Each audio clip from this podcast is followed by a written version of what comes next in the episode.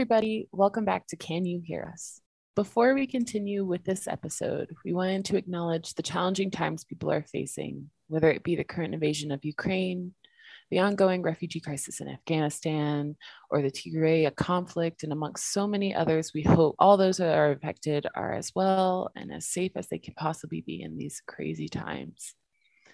Today's episode is in the lovely month of March hoping where everyone is, if you're in the Northern Hemisphere at least, spring seems to be showing her beautiful face and that you're getting a daily dose of sunshine, especially for our vitamin D deficient folks like me. My name is Madeira and my pronouns are she and her. And my name is Monica and my pronouns are she, her. Today, we'll be continuing with our theme of activism by exploring the role of the media. Last episode, Kavita mentioned the importance and strength of media in community mobilization by sharing her experience of the Arab Spring and how it served as a turning point to which forms of media could bring solidarity, visibility, and eventually political and social change. We have also mentioned in various episodes how BIPOC visibility is important for children and young adults to see in all aspects of life, whether it be in careers or even on their favorite TV show, in order for them to question and deconstruct biases. And when we say BIPOC visibility, we're not referring to tokenism, which is the practice of making only a perfunctory or symbolic effort to be inclusive to non white heteronormative identities. Visibility means a fair and equal representation of identities that celebrate difference and express the diverse experiences of sharing that identity in our very global world. With this in mind, can You Hear Us wanted to explore the intersection of media and representation through the lens of activism. As always, the Can You Hear Us team wants to acknowledge that we do not represent all women and femme of color, and that we only speak from our experiences and perspectives. But we strive to include all women and femme of color in our conversations, and we're always open and looking forward to all the feedback from our listeners. And with that, I'll turn it over to you, Madeira. The floor is yours. Thanks, Monica. To start off our discussion, it would be imprudent of us to not bring up a pivotal example of calling out the pervasive Western, Eurocentric framing that entrenches our global subconscious within media. Beloved Nigerian author Chimamanda Ngozi Adichie's 2009 TED Talk on the danger of a single story. Despite being over 10 years old, Chimamanda's message concerning the importance of diversity and representation through literature is more relevant than ever today with both the creation of the internet and the expansion of media in all its forms, information, people, places, and the stories we tell are more accessible than ever, thanks to a quick search on Google or even an account on Instagram. However, while the opportunity to diversify one's perspective may be more readily available, it does not mean that we naturally seek out those different points of view. Unconscious bias, beliefs, prejudice, censorship, stigma, and even sometimes our location or identity within the world can influence what media we end up consuming regularly. Thus, the danger of a single story can be even more emphasized, as it has the potential to harm an individual or group of people due to its perpetuating stereotypes, false information, negating experiences, and ignoring power relations. It can even make thousands of years old knowledge systems seem not credible. Absolutely, Madeira. And within the realm of media and journalism, having diverse representation is essential to stop a one sided or biased narrative. Yet somehow we continue to miss the mark today. Data from the American Society of News Editors in 2016 revealed that Hispanic, Black, and Asian women make up less than 5% of newsroom personnel at print and online news outlets in the US. Another study by McKinsey also reflects these findings with only 17% of entry level jobs in corporate America being held by women of color. Further, according to Borealis Philanthropies Racial Equity in Journalism Fund report, the most vulnerable to newsworthy events or public affairs are many times minorities, including Black and Indigenous people of color. Moreover, BIPOC led media organizations who would help fight this inequity receive only 6% of the $1.2 billion in grants in journalism between 2009 and 2016. As both Kavita and Deepa mentioned in our last episode, sometimes challenging your comfort zone in terms of content consumed is key to continuous learning and growth. And it allows one to have a more comprehensive view of a person or situation. Further, creating equitable and diverse media outlets help not only to democratize the content consumed by the average person, but also their perception of the world and the people around them. And luckily, we have an incredible guest today that has both professional and personal experience in this matter. Yes, Monica, we are indeed so, so lucky. Today, Can You Hear Us is excited to welcome Adora Rama, CEO of Amaka Studio and fellow LSE alumna. Adora is a Nigerian American creative strategist with experience in content creation, strategy, and business development. After working as a strategist at a reputable media advertising and design companies, including Vice and OkayAfrica, she created Amaka, a Pan African digital media publisher for Pan African women across the globe. Amaka, meaning beautiful in Igbo, has one core mission to create a safe space, showcase Pan African women's stories, and empower women of African descent. It achieves this by offering nuanced and educational stories and impactful experiences to their audience. Their most notable interviews include the likes of Naomi Campbell, Zozibini Tunzi, Iris Starr, and Nora Tagori. Needless to say, we are so happy that she made the time for us. Absolutely. Adora, welcome to Can You Hear Us? And thanks so much for joining us today. Hi, everyone. Thank you, Monica. Thank you, Madeira. It's a pleasure to, to be on the show. I'm really looking forward to sharing more about Amaka and really grateful for the opportunity. Thank you. No, thank you for making the time. You're so busy and we're so excited. Our first part is really heavily influenced and inspired by the TED Talks we mentioned earlier, which is The Danger of a Single Story by Chimamanda Ngozi Adichie. And so based on her talk, which, as Madeira said, is about deconstructing biases by creating diverse stories and promoting them, we wanted to ask what was the inspiration or maybe the lack thereof due to underrepresentation behind the creation of Amaka Studio? Yes, thank you for that.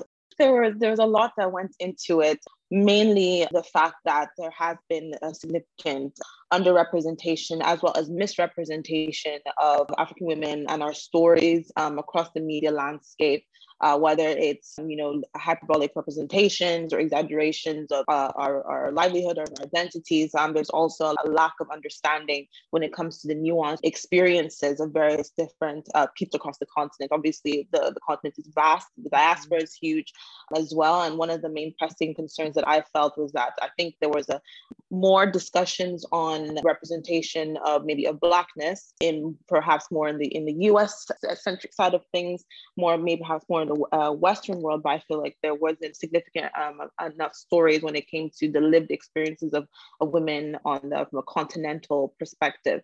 One of the main, another frustration that I felt that it wasn't only kind of representation in front of the scenes, but also behind the scenes as well. The uh, there's just kind of this lack of, of leadership or a lack of experiences when it comes to having women create our stories and having the central agency and ownership over the, the production uh, of our stories or the distribution of our stories as well. Something I'm very passionate about is the creative value chain. And what that usually entails is the various different steps of perhaps a finished product of media. So, is that production uh, of media, the uh, distribution, amplification, and representation of media. And there, and I felt that there was there wasn't enough women in that space who were involved in not only production, writing, development of the stories, or distribution of that, or amplification of that, resulting in poor representation and misrepresentation of women as well. So, essentially, looking at that, I wanted to be able to create Amaka as this 360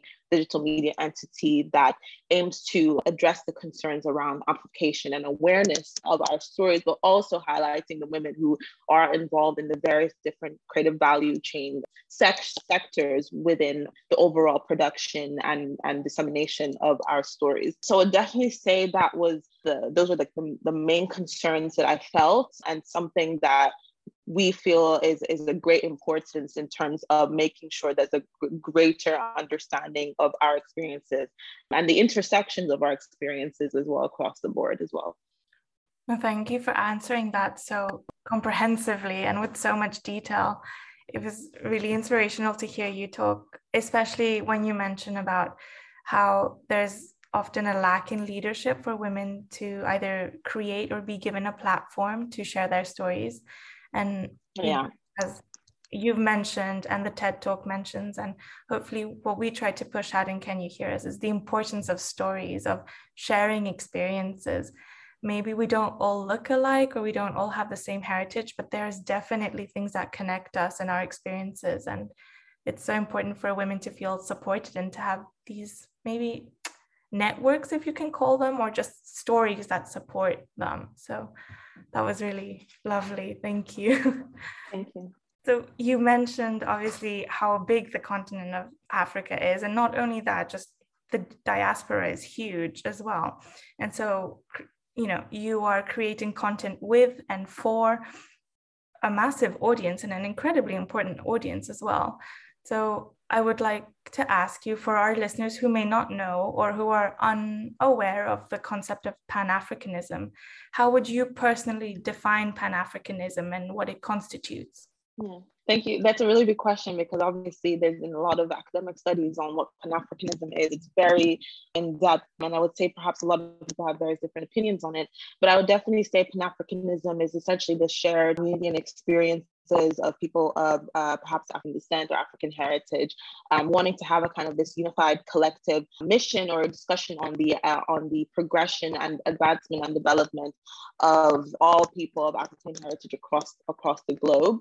Obviously, aiming to essentially develop kind of issues, the essentially the issues that we've experienced as a people, whether obviously it's through slavery, colonialism, imperialism across the board and looking at finding ways to to advance our i guess the collective consciousness or experiences you know to add that i guess to a better greater future I would also extend that Pan Africanism, I guess, definition to to make sure that it's inclusive of, of experiences of women or non-binary people, LGBTQ plus community as well. I think a lot of discussions around either Pan Africanism or or even if you go to Black nationalism as well is very, I would definitely say, very male skewed or heteronormative or it doesn't really have isn't very inclusive of different intersections of um of whether it's africanness or black identity well and so that's also partly why i created amaka as well as to be able to highlight um, the, the women or the marginalized genders experiences and who have contributed to the definition of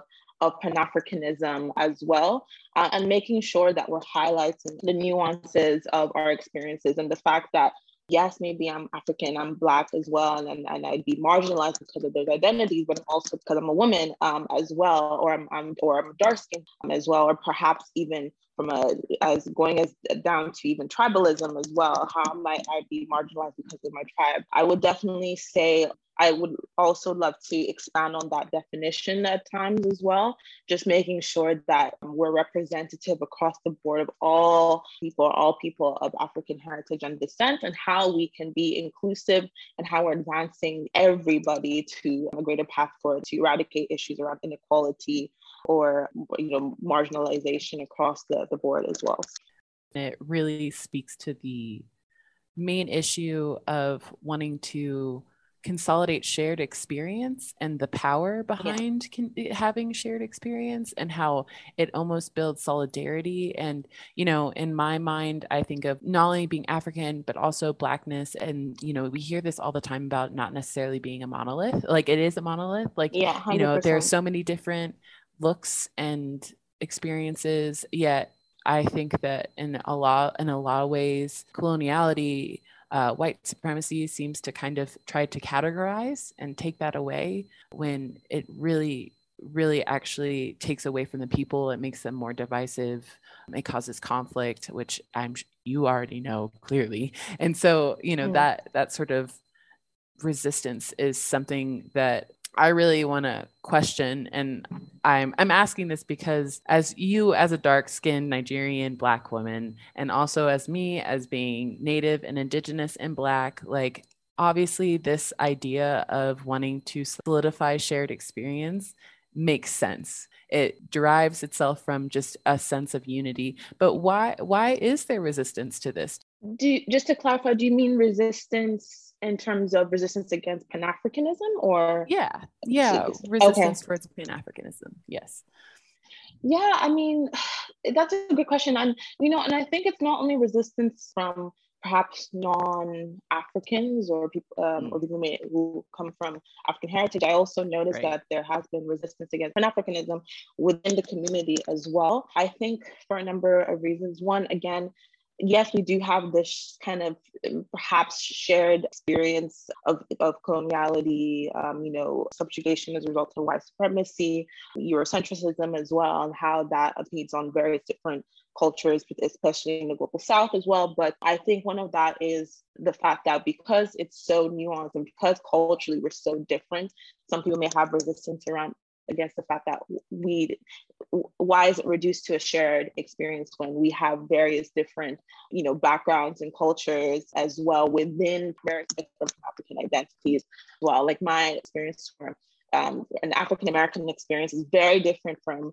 perhaps a, a Nigerian um, experience who's born and raised on the continent as well, and who have various different relationships with uh, whether it's the state or or police or economic and social differences. Although I would argue, I would say there are perhaps certain closeness and relationships when it comes to heavy militarization and colonialism in Nigeria as well, with, with regards to EndSARS, and also kind of tying that back to as also Black Lives Matter again, a really strong police brutality against Black and Brown communities as well, and how I, how I would say militarization and colonialism and police brutality, I would say, have been exported around the world, as well as anti-blackness has been exported around the world as well. But I would definitely say perhaps for non-Africans who who who may be threatened by this as well is I think even from an economic standpoint, content is very young. Uh, that we are have we're essentially growing at an, an, extreme rate when it comes to youth penetration or penetration of the internet, uh,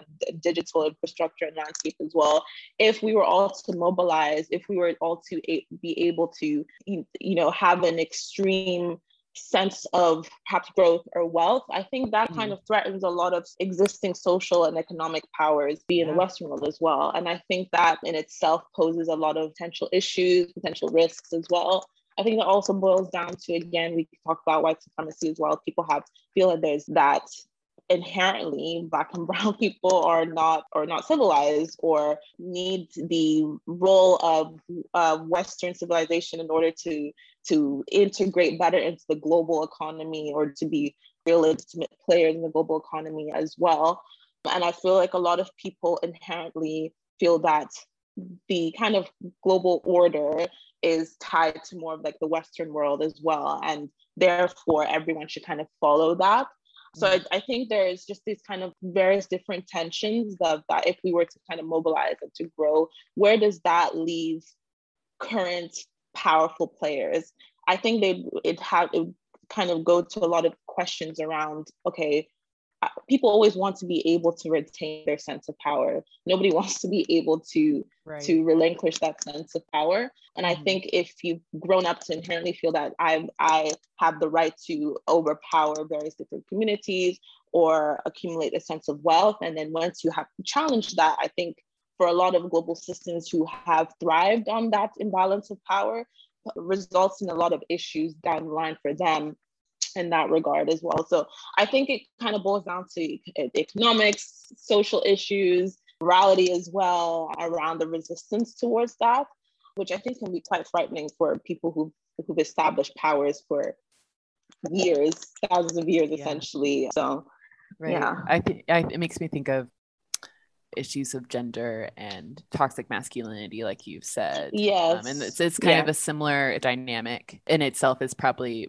embedded in the same conversation that you're having and i think i think it can be really difficult to it's just complicated and i think we you know yeah. i think especially those that are more mar- marginalized we accept that it is complicated and that we work to yeah. you know, make that bridge but i think from the outside world and those that do have power they would not do that because it would be a waste of yeah. money like you're saying like yes, it would be 100%. it would be a waste of time and resources and i think that that's that is exactly the issue at hand and I guess I uh, so in the same kind of token of how we're talking about this resistance and you've named so many different entry points for this. I was also wanting to kind of narrow it down more specifically to Amaka and like how how does this kind of resistance uh, you know, you are a young African woman, you're dark skinned, you're a young CEO, you're living in London, which already has like its implications. I'm you do live in London, right? Or do you move back and forth? Yes, yes, I, okay. I do live in London. All right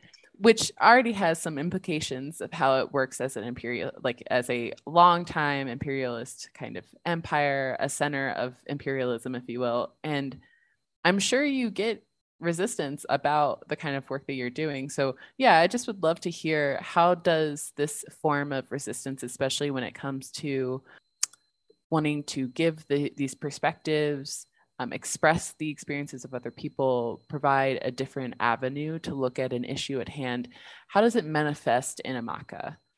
Yeah, that's a good question in terms of resistance. I mean, I would definitely say people, I think the idea of having a, a women-led platform, a platform that focuses on on specific issues pertaining to our experiences can seem a, a little threatening because I think a lot of well, I don't say a lot of people, perhaps more men, um, yeah. feel that, you know, it's kind of challenging a certain world order it, um, when it comes to the role of women. Women were perceived as we're not, we're not meant to quote unquote have a voice, or we're not meant to be in certain mm-hmm. leadership spaces. We're not meant to be able to have like con- con- controversial views or views that can mm-hmm. really tackle tradition.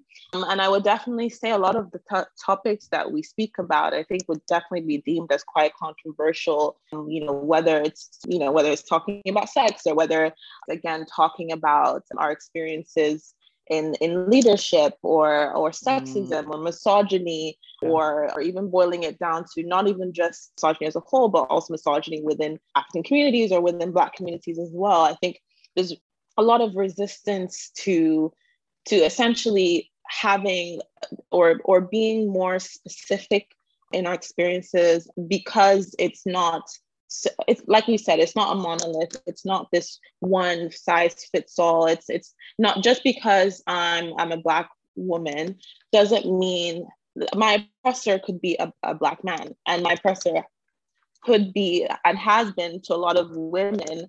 Um, black men have been able to to, to do that or assert yes. their form of power as well as white men as well. So boil it down to again, b- black cisgender women or black straight women can also be oppressive to people who part of the LGBTQ community as well. So and wanting to be able to highlight those differences and nuances as well could threaten a lot of people, mainly because it, I guess it makes you.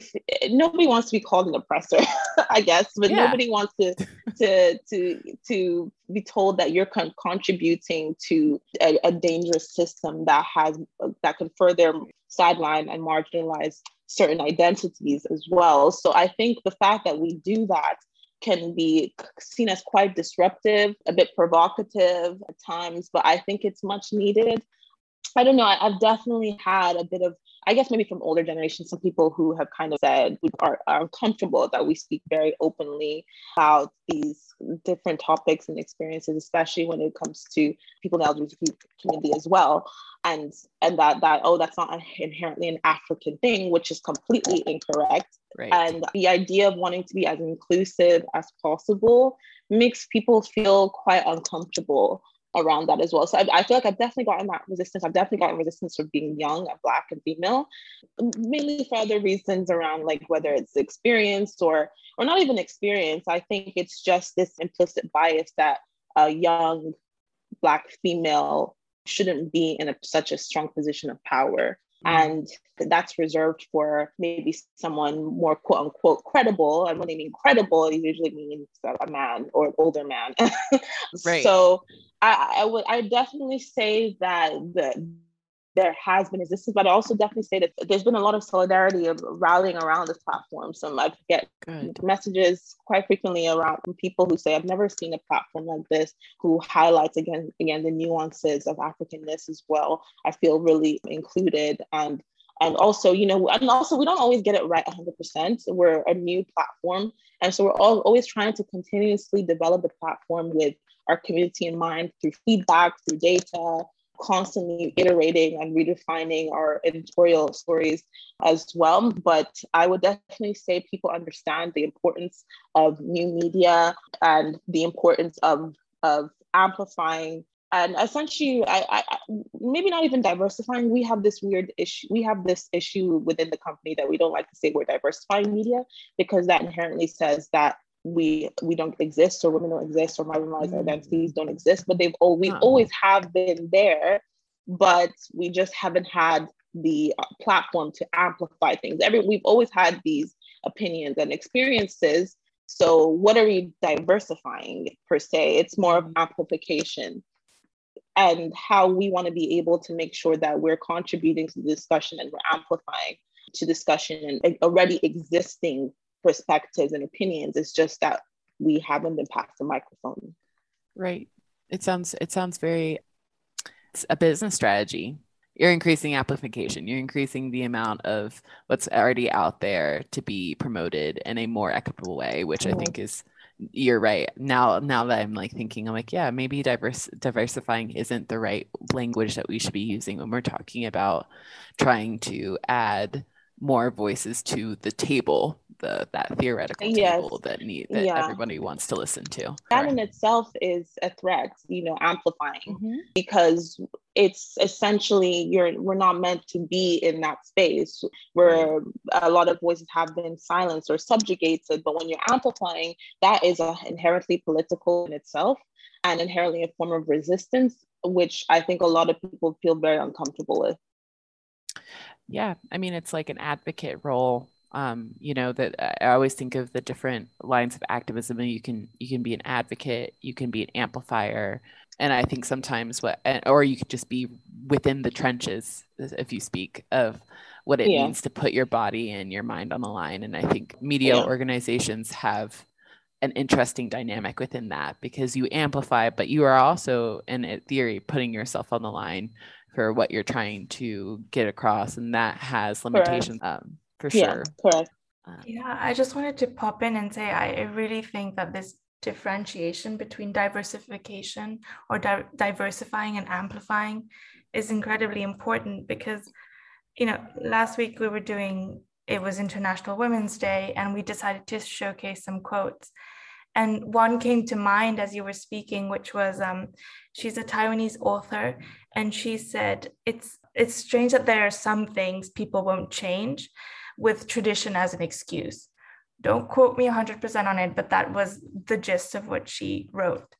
And I think it's that. I think, like you said very well, Adora, when you're amplifying, you're not only letting people know that it was already there and it was already an issue, it's also removing that maybe excuse that they tell themselves. It's like we have to confront it now head on, right?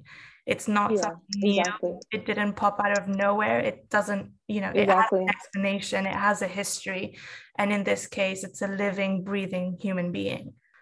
Yeah, and nothing exists in isolation as well. Like you said, everything is tied to, to something, to, to history, um, to various different um, events.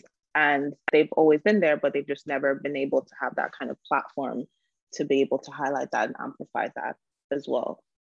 Mm just has gives me it leaves me pondering just how you know how this will continue to be an issue the more and more globalization mm-hmm. kind of takes in and i mean we're seeing it even with the pandemic and exactly. all that that's changing with resources and value chain and shifting a little bit to um, to like kind of our next part of when we're talking about the importance of representation the importance of amplifying BIPOC folks that are in media we are talking about telling these experiences, but I also really think my personally is that the representation of BIPOC folks, in particular women um, and uh, non hetero um, people of color, is that it is visual. It's like seeing these women and femmes and their different mm-hmm. shades and their different textures, yeah. hair textures, facial features, body shapes those with disabilities, those that are not. So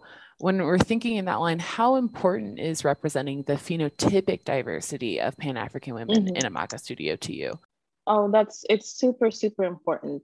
It's just one of the main things I'm I'm very very conscious of, especially we're in the business of image making as well. We're we're in the mm-hmm. business of again um, re- representation. So discussion we have these internal discussions around um, featureism, uh, texturism um, as well, and and the responsibility that we have as a media platform to be able to to challenge um, Eurocentric views of uh, of beauty, but also kind of challenging those superficial representations of quote unquote diversity, but mm-hmm. maybe it's showing someone that is more palatable to the white gaze or to the male gaze, even as well. And so we, I see that as important in order to be able to highlight various different women of various different sizes, um, of either backgrounds as well, features as well. And I guess in that in itself is a, is a form of, it's in a form of resistance, but I would also say it's just wanting to be able to showcase the reality of things, like that we've always um, existed, and that it should be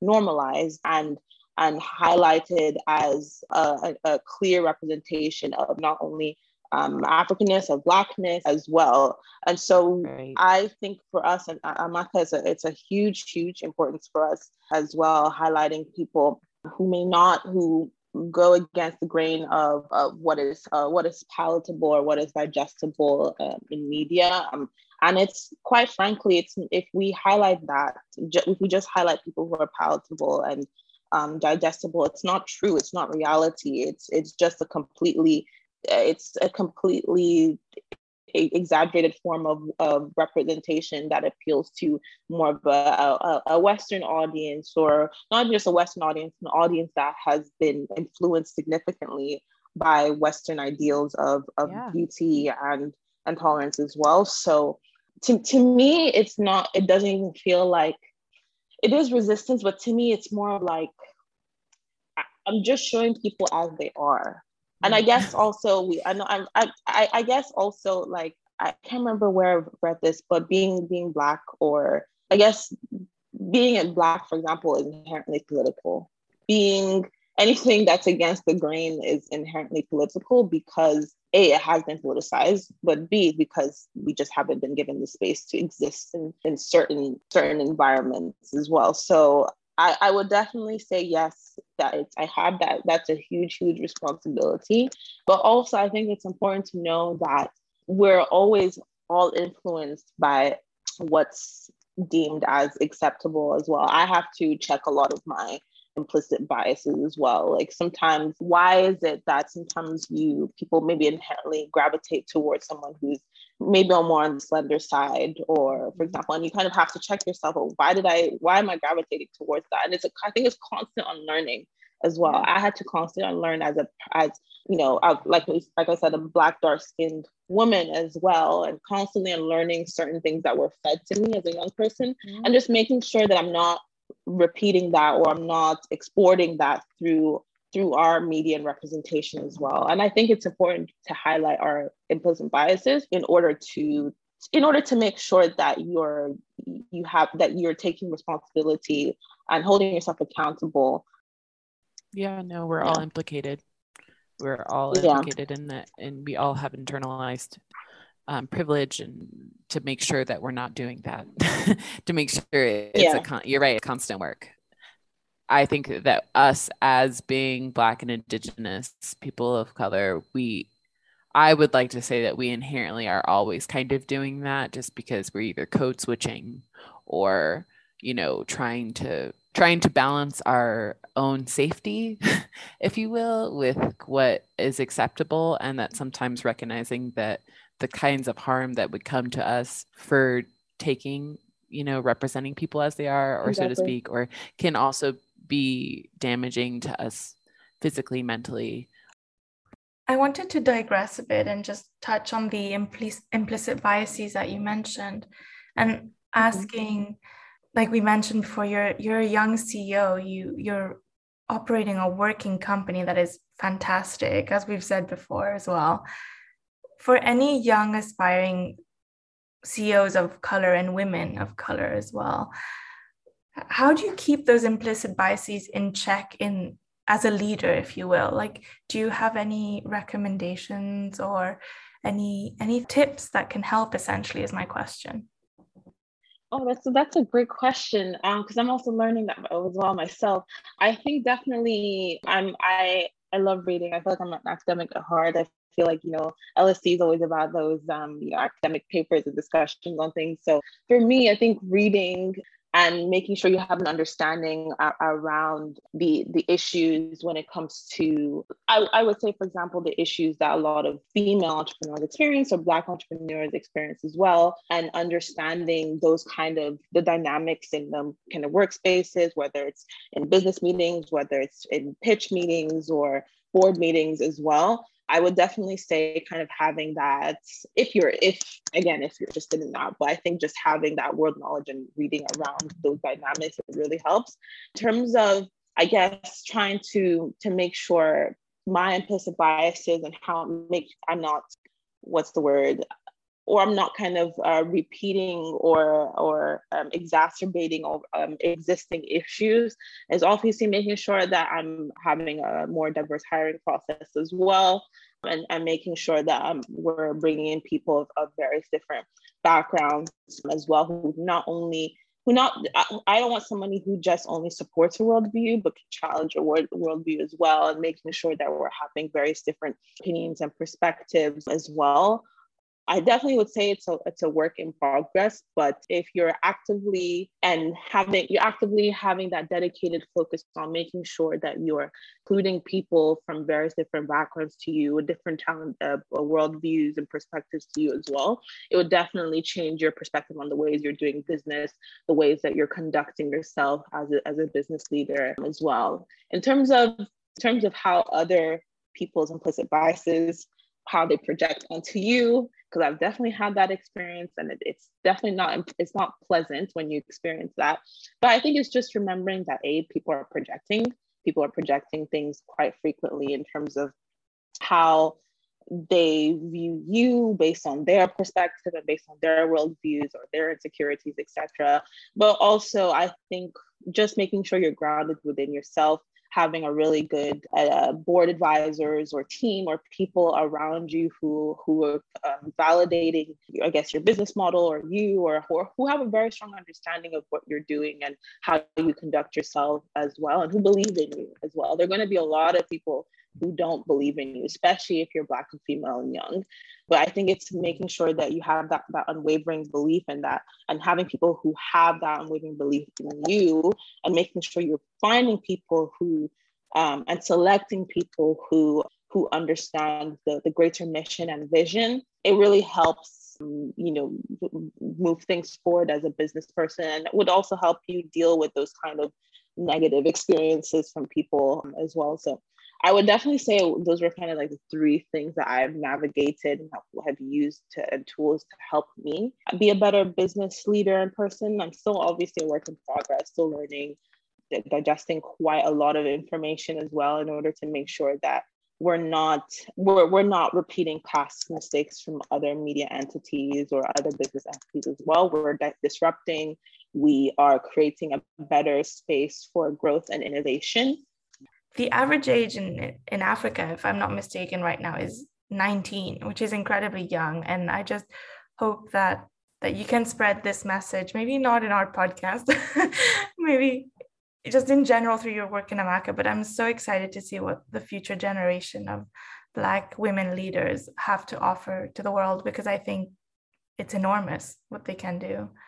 Yes. So yeah, Absolutely. I'm excited for that. and I'm excited that I also got to listen to such sound advice. um, Thank you. No, of course.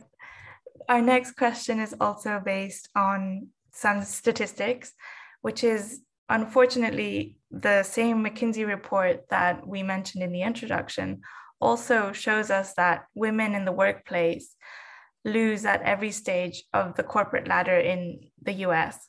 And so by the time that women are ex- executives, there's only 4% of CEOs being women of color, which kind of goes to my digression before. But I we wanted to ask you from your own experience, do you think that this is also reflective of the media sector? Oh, yes, 100%. I would definitely say I have not seen a lot of, of I've not seen a lot of women, let alone, you know, BIPOC women as well in the media landscape. I know it's I would say a handful. Um, I would even extend that even to the media marketing agencies as well at the executive level. It's I have not. It's very rare. You know, I obviously if you're familiar with Blavity, I'm the founder of Blavity.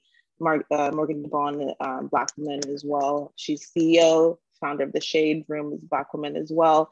But I, I would definitely say it's there, there is a I would definitely say there's an extreme shortage of of women of color and particularly Black women in these media spaces as well. If we also look at it from a continental Africa perspective, I think it's about 5% of the number of female CEOs. In Africa, it's about 5%. Um, and that's not, that's, that's on the broad levels. So I can only imagine media and creative space that's very, very probably significantly low, which obviously a pressing concern um, as well. And I think also further exacerbates the issues that I mentioned in, in terms of creative value chain is if you're not having people in behind the scenes developing strategy or business models who reflect various different experiences, you're going to see that poor representation in, in terms of final media product, for example, because you're not having people in those spaces as well. So I guess to answer your question, it's been quite rare to see that. I think there's strong dedication to obviously expanding on that, but I haven't really, in my personal experience, I haven't really seen that. There have been quite a few people that I can lean on who hold executive positions in the media space. I mean, it absolutely shows the fact that maybe not diversification since we're talking about amplification but amplification of people is both in media if you will. It's not just the pro- the end product whether it's the film or the commercial or the book but it's also everyone behind it right? To create yes. needs and corporations that uplift minorities or are created by minorities for minorities all of that. And so in that you know in that respect if we're looking at both sides if you have the choice of naming three steps that media organizations should take to significantly improve this underrepresentation of BIPOC women, both in the media and in, in the media sector, if that makes sense, what would those be? In order to essentially increase representation, I would definitely say there are quite a number, but I would say probably the top three I'm, I'm going to extend this a little bit, but I would definitely say one of the top things that I feel like would help further amplify Black media organizations as well as support them better. I think it's more investment in Black media organizations.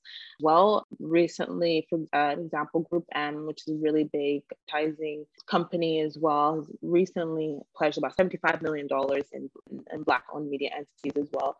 And for top clients to be able to to invest at least about 2% of uh, of their of their earnings into black-owned media entities as well. So I would say in terms of from a business perspective, there needs to be stronger investment from advertisers or various different entities, or we're looking at a VC route as well to invest more in black-owned media entities. Because once you be once you're able to empower them from an economic perspective, I think you'll be able to grow train, develop, and have more Black female leaders in this media landscape as well. So I would say one of the main things is kind of investment as well from an external point perspective. Internally, look at your executive level as, well, like who is in your C-suite level. If we if you don't have women in that level, then obviously I think you're doing something completely wrong.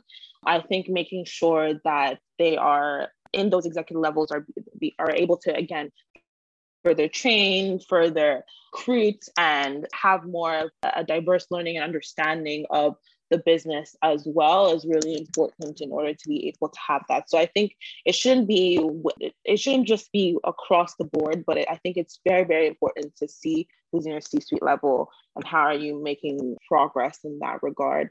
I would definitely say I think I'm just trying to think a third way of how to increase representation or diversity as well I think probably again, probably skills development. I'm very big on education and development and training as well. And that's we're obviously a startup, so that's something that we're we're working on. And hopefully, as we grow, I want that to be a very clear factor for us. Is making sure that you're investing not only in, in your team to be, but also externally as well maybe it's is that maybe working with universities is that working with various different i don't know in terms of vocational training or different organizations as well to expand on that. Education is such a big part of the creative value chain as well in order to be able to have people not only develop their skills but also be able to to for, for mobility in their career to move up in their career and to have stronger leadership positions as well. So i would say as a media entity is kind of training internally and making sure that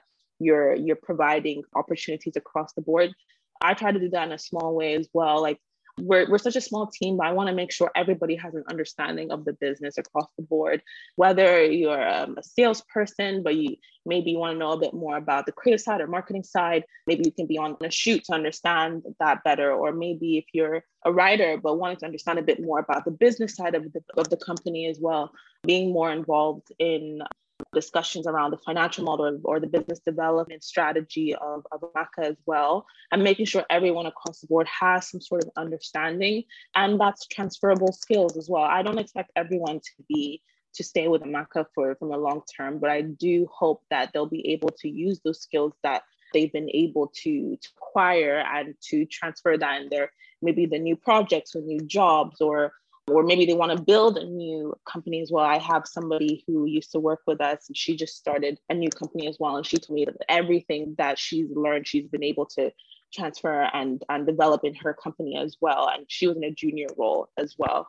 So I would definitely say those are the main things is kind of investment in Black home media, seeing, making sure the C-suite level it has women and not just not just women, women of color, and not just women of color. I would say Black women as well. I think that's really important, yeah. and also training and education as well.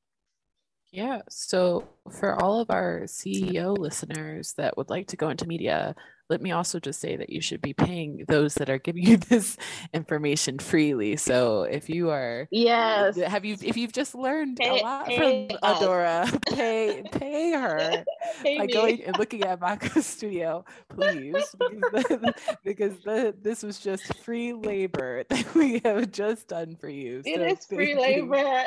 So thank you, Adora. Cash App, Venmo. I'll send all my yeah. Details. We will send we will send out our details for everyone to take part in, including ourselves. Yeah, because, absolutely. So yeah, I mean, go ahead, Media. But I was just gonna say this was fabulous. I don't. I wish all companies ran like Amaka. Yeah, I, else truly. I mean, you're truly doing a phenomenal job. If we're allowed to gush a bit more. Thank you. Oh my gosh, I'm inundated with all these compliments. I appreciate it. Well, I'm still like learning. I'm I'm still learning, you know, like, you know, there's some days where I'm like, oh, I could be doing better. We need to do this and that. So it, it really feels, it's really helpful and positive to have this uh, overwhelming positive response. So I really, really do appreciate it. You have no idea. Thank you oh hey this is this is beauty of our job this is what we want we want to do in the first place. And mm-hmm. you're you're you know you're just representing exactly who we want to make sure they know that they are doing an amazing wonderful job. Thank you yeah. And so, uh, you know, I'm going to shift us a little bit more towards our theme of this talk, which is activism. And for us, and, and this is our own opinion, obviously, we really think that the work that you have accomplished with Amaka by creating a platform for those that are in the diaspora, that are of African descent, for those that are on the continent, for African women, this is inherently an, a form of activism for as much as we say that we're amplifying the voices it's going against the norm what is considered quote unquote the norm within media. And and it shouldn't be the norm but it is what it is. And we just wanted to ask like would you ever consider yourself an activist or would you even use the word activist to describe what you've accomplished? This has come up a lot in our conversations surrounding activism and especially with bipoc women because you know part of the work that we do is inherently personal because it's dealing with our identities, right? So, you know, sometimes that word of using activist feels a little daunting, maybe. Um, so, yeah, do you consider yourself an activist? Oh, yeah, that's uh, thank you for that question. I, I it's a bit tricky. I, I personally wouldn't call myself an activist. I, I think because I don't know. I think maybe because I'm in the business world, and mm-hmm. sometimes mm-hmm. I I just think those two conflict a lot. Kind of wanting to go against the grain, but sometimes having to appease certain things in order to get to a certain point of growth where you can disrupt things completely. I, I think it's it's a bit it's a bit challenging for me. I, I feel uncomfortable using that word tied to me because mm-hmm. although yes, I do think we we are doing the work and working on that, but I do think, I guess in my opinion, I feel like an activist is I don't know a, a hundred I, it's, it's a bit challenging for me. I would definitely say. I think because I'm in the business space and the commercialized space as well, and I, I would definitely say, you know, I'm working in this capitalist framework as well. So it, it can be it can be a bit challenging to disrupt everything. And I, I, guess maybe it's a limited um, understanding of what an activist is. I'm not sure, but I, I just do feel like I'm constrained to certain things. Well, as opposed to act an activist, I think in order for us to do the work, you kind of have to be very, very against. I, I don't know. I would say very, very disruptive to a point of maybe even explosive in a way. Whereas I feel like I'm trying to enact change, maybe kind of trying to work with the system to a point where we can disrupt the system at that point as well. It's it's a bit it's a bit challenging. I don't I don't know. I, I feel like because I respect the work of activists so much, I feel comfortable calling myself an activist. If right. that makes sense. Yeah, no, it totally does. I mean, we're I within the sector. We're like us personally. We're within the sector of international development and yeah. the implications of being part of international development of one that is has a legacy of anti-blackness, of white supremacy, of imperialism, you 100%. know, and to say that we want to take part in that and change it is kind of hard to do because you know inherently there is a view of we should just stop it right? Like that yeah like 100% this, right? And so when you're working in those spaces i think it's really i i had I got advice one day about um you know living in contradiction that it is okay that it's actually political and like important that you're living in contradiction that you are constantly mm-hmm, questioning mm-hmm. the things that you do and i think i think that that's what you're trying to say so uh, at least that's where i'm getting out of it and so maybe maybe yeah. shifting you know a little bit of when we're talking about activism maybe talking about it as change yes and maybe we'll frame it more as like the statistics that we're seeing with diversity in media outlets and then also with how the average consumer or uh, average consumer i say that in quotes but the average western consumer and their wants and needs for representation and what that looks like maybe maybe we should look at more as, as the institutions themselves so do you yes. think that this kind of change it more likely comes from within these media institutions or outside? Would it come more likely from within or outside of them? I personally think outside. I think um, mm. I, I think consumers um, consumers of media are the ones who have drastically shifted the way I guess media is going. Um, I think a lot of people have who are not within the institution of media are always the ones questioning, always the ones holding media institutions accountable, and you know utilizing the power of of you know of social media these new media platforms as well. I, I really strongly believe it comes from outside institutions, mainly because I personally think the role of media institutions is to serve people, mm. making sure you're highlighting um, stories, issues that reflect people's experiences. And I think the, the re- great, I guess, the greatest trust in media has definitely come from people who are not in media institutions or who have been frustrated by mm-hmm. the representation of, of media or representation of marginalized people in those specific spaces. So I, I personally think the change has come from outside even if we go to Black Lives Matter, with um, I, I think in 2021, things were very much so amplified as well. I think there was viral discussion on mm-hmm. on media entities or companies showing. I think it was was it called Pull Up? Yeah, Pull Up for Change. They have an Instagram account yeah. too. Yeah. Pull Up for Change. Yeah, yes, yes. So I'm just t- uh, basically holding a lot the companies accountable? Like how many people of color in your leadership position or in your company? What's the you know what are the pay gap how are you addressing certain issues? How are you contributing to racism as a company as well? You can you can say i'm going to be part of black history month and do a campaign around international women's month. But if you're not actually doing the change internally, then it's just all performative, performative allyship. So, and I think it's people outside of those institutions who have been very vocal about holding media institutions or companies account, um, holding them accountable as well. So, and also even the, the creation of Amaka as was through a lot of the uh, my research at the ways I was speaking to a lot of different women who have had a lot of frustration around the representation of media as well and trying to understand what do they want what do they want to see as well as well as the kind of different not only primary research but secondary research as well discussions around twitter or academic research as well and how that really informed the way I wanted to, to build this company to make sure that it's inherently representative, representative of the issues and concerns and needs of, yeah. of our community as a whole. So I guess that would be my answer to mm. that question. It's good one. And yeah. it, it actually really, you do a wonderful job segueing into our next questions because the final question we wanted to ask you is specific to us being critical audiences and consumers of media we're putting that i guess i don't want to put the the burden because it's not a burden it's like you know a a decision that we all need to make to make ourselves a more equitable and beautiful wonderful world where people can live in right what role should we as these audiences have in calling out this idea of misrepresentation of lack thereof? Do you think that there are any actions that we can take as consumers that can be meaningful to pushing this change to and so to speak amplifying what you are doing because you are amplifying the mm-hmm. other the voices of other people? So what what can we do?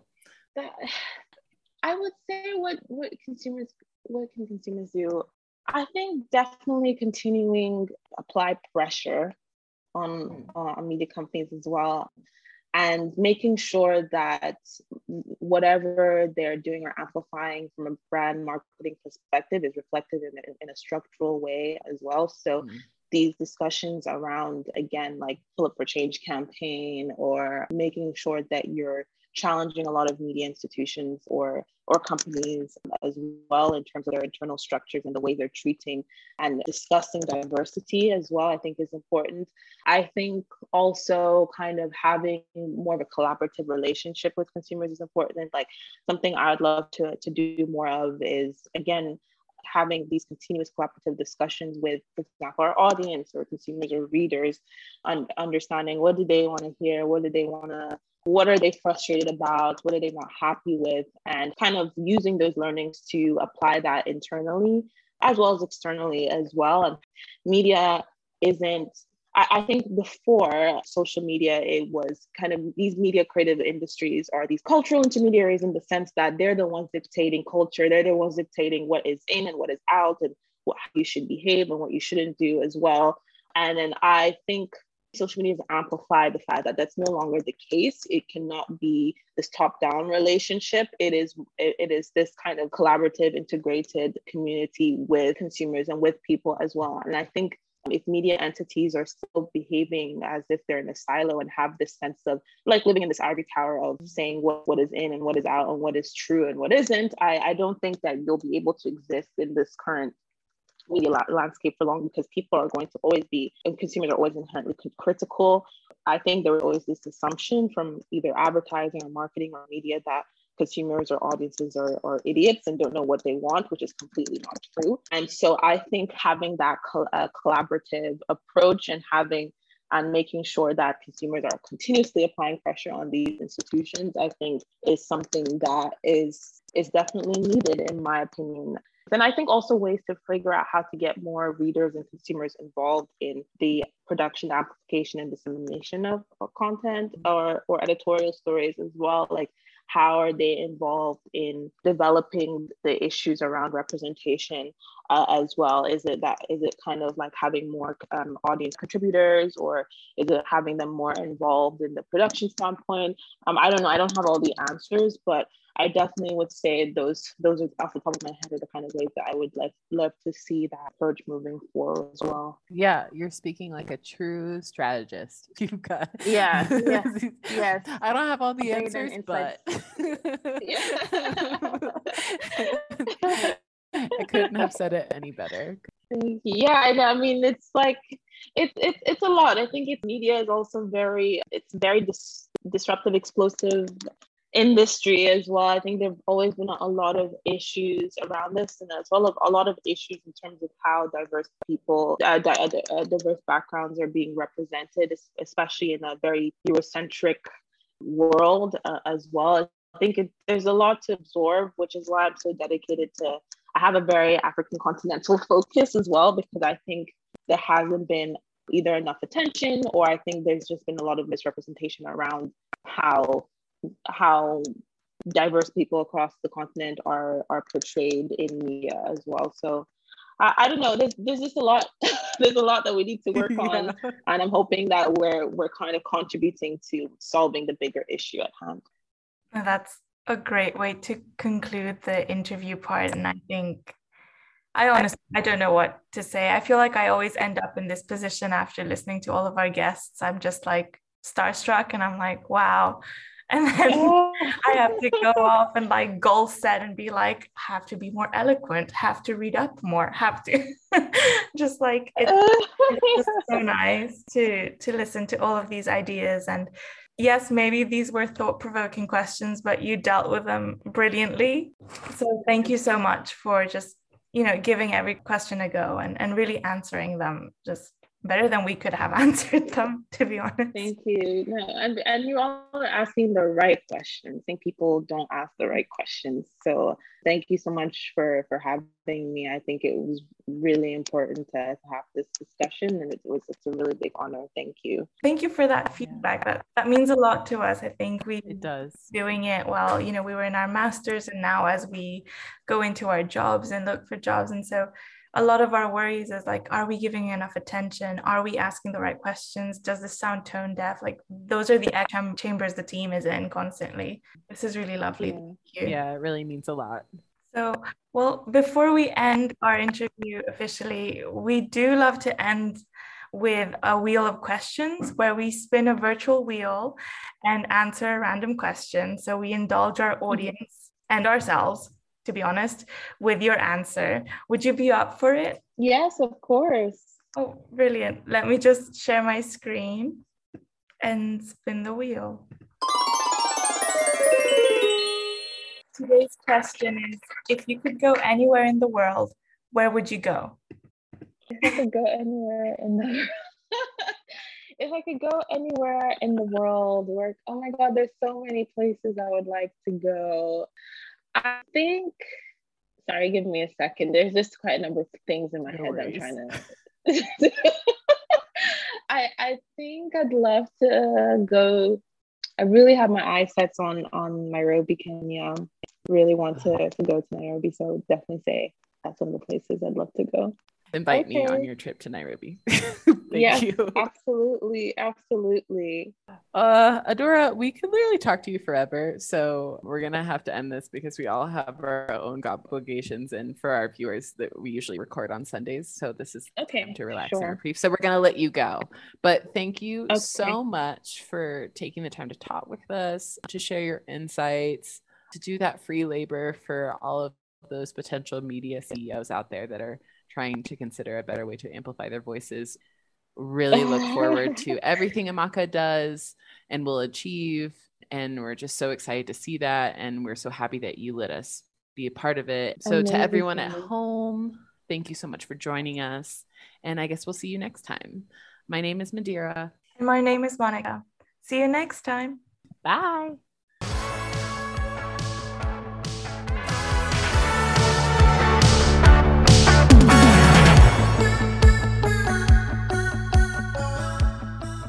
We would like to thank our guest, Adora, for coming on today and joining us, as well as the LSE Department of International Development for all its support, especially the LSE ID Communications and Events Manager, Ms. Deepa Patel, and the Communications and Events Officer, Anna Dalton, for all their help in promoting and distributing the episodes. Finally, to our team for researching, recording, and editing this episode. Our music is provided by Soundbank, and our logo is created by Igor Kabad. See you all next time. Bye!